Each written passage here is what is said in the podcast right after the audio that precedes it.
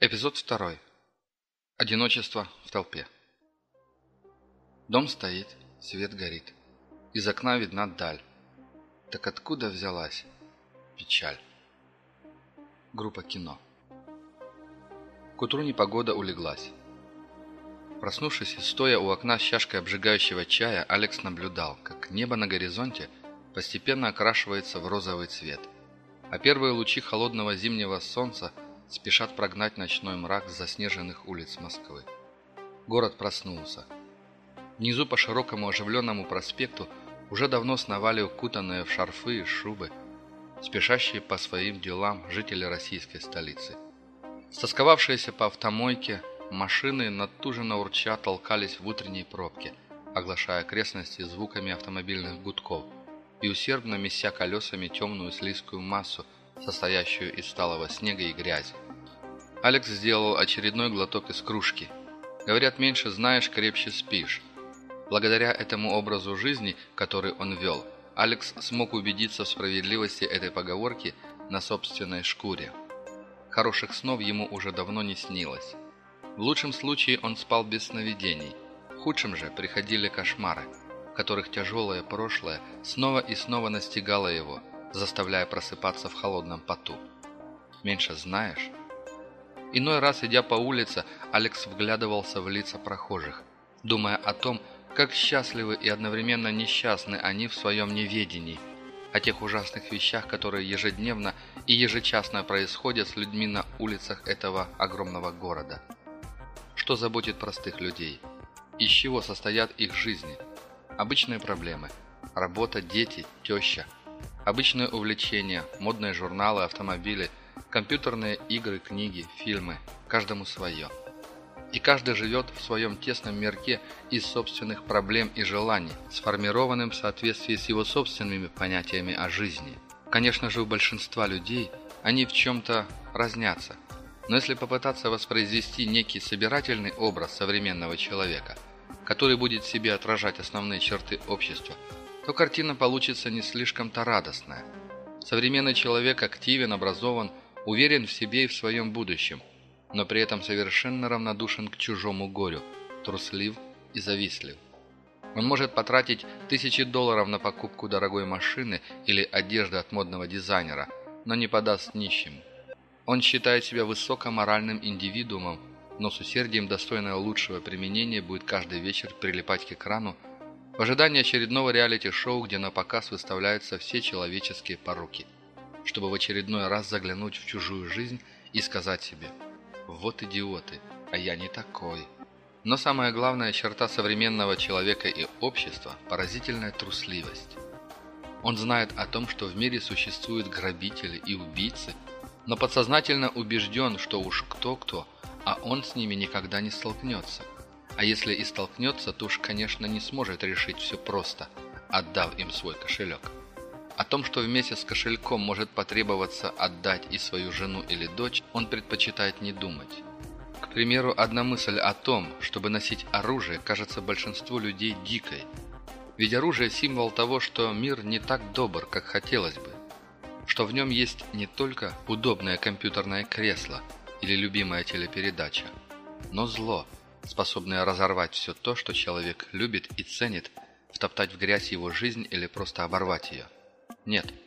В этом идеальном мире, который существует в сознании современного человека, просто нет места этим ужасам.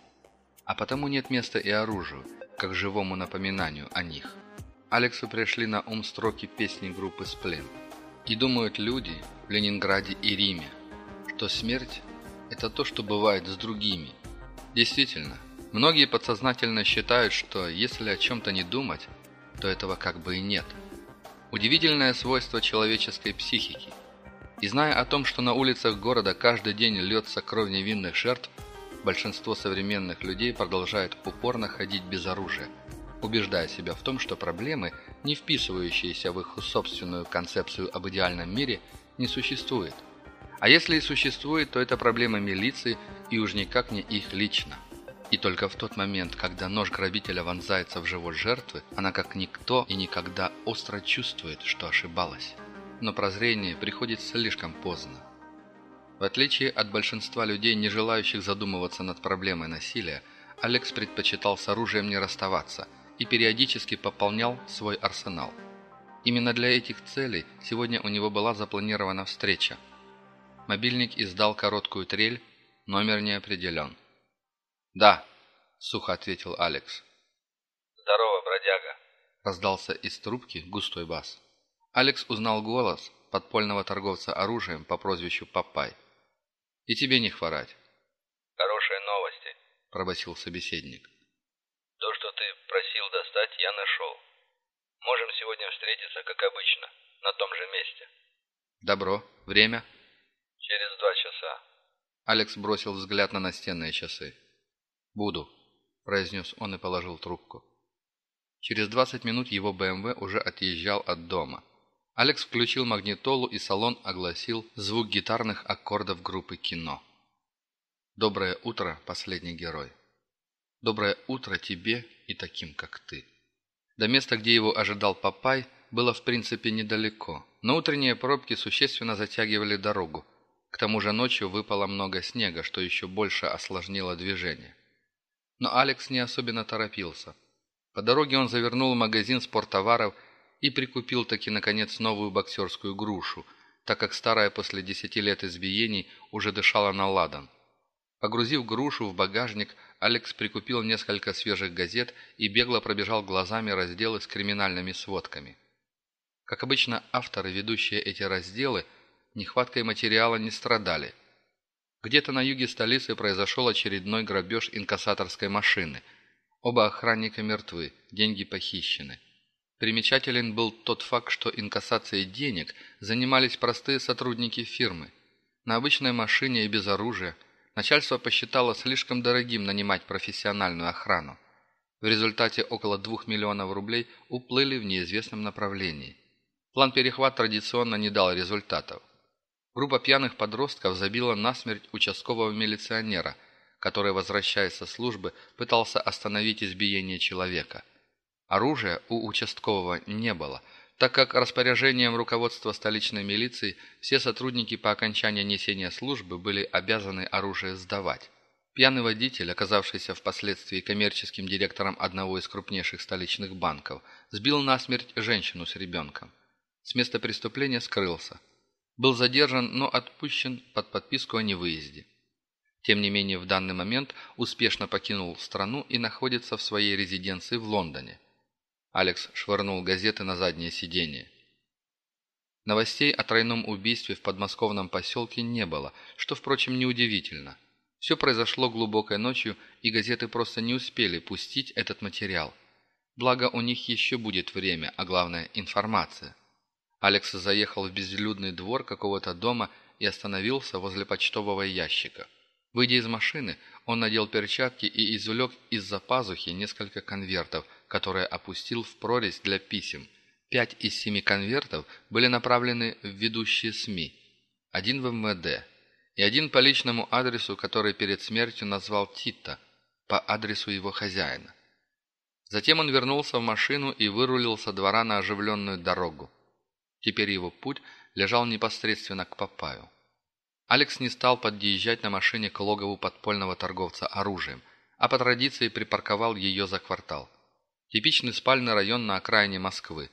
Но буквально через 500 метров начиналась промзона со множеством полуразрушенных заводов, складов и гаражных кооперативов. В таких местах не стоит гулять в темное время суток. Хрустя ботинками по свежему снегу, Алекс двинулся по знакомой тропинке между гаражами. Пролез в дыру в бетонном заборе. Спугнул стаю бродячих собак, копошащихся на помойке, и, поеживаясь от холода, двинулся вдоль исписанной граффити кирпичной стены, не забывая попутно поглядывать по сторонам. Вокруг не было ни души. Где-то впереди грохотала электричка. И вскоре Алекс вышел к железнодорожным путям. На другой стороне железной дороги, дымя сигаретой, его уже ждал Папай. На вид лет сорока, бородатый мужичок среднего роста, он выглядел не слишком крепким, но пожал руку Алекса железной хваткой. «И еще раз здорово!» — улыбнулся Папай. «Здорово», — ответил Алекс с улыбкой. Хотя он и не мог назвать Папая своим другом, но тем не менее испытывал к нему симпатию, уважая за честность в делах и открытость в общении. При том, что в Москве было достаточно много торговцев оружием, Папай среди них выделялся особенно по нескольким причинам. Во-первых, он был одним из тех немногих, кто рьяно следил за имиджем своей, если так можно выразиться, торговой компании. Приобретая товар у него, покупатель мог быть уверен, что информация о нем будет сохранена в секрете. Папай продавал оружие разным людям. Порой, даже можно сказать зачастую, эти люди друг с другом совершенно не ладили, но тем не менее, кому и что он продал, и кто и когда у него был, Папай никогда не разглашал, хотя попытки заставить его это сделать пару раз предпринимались. Правда, всегда с плачевным результатом для самих предпринимателей.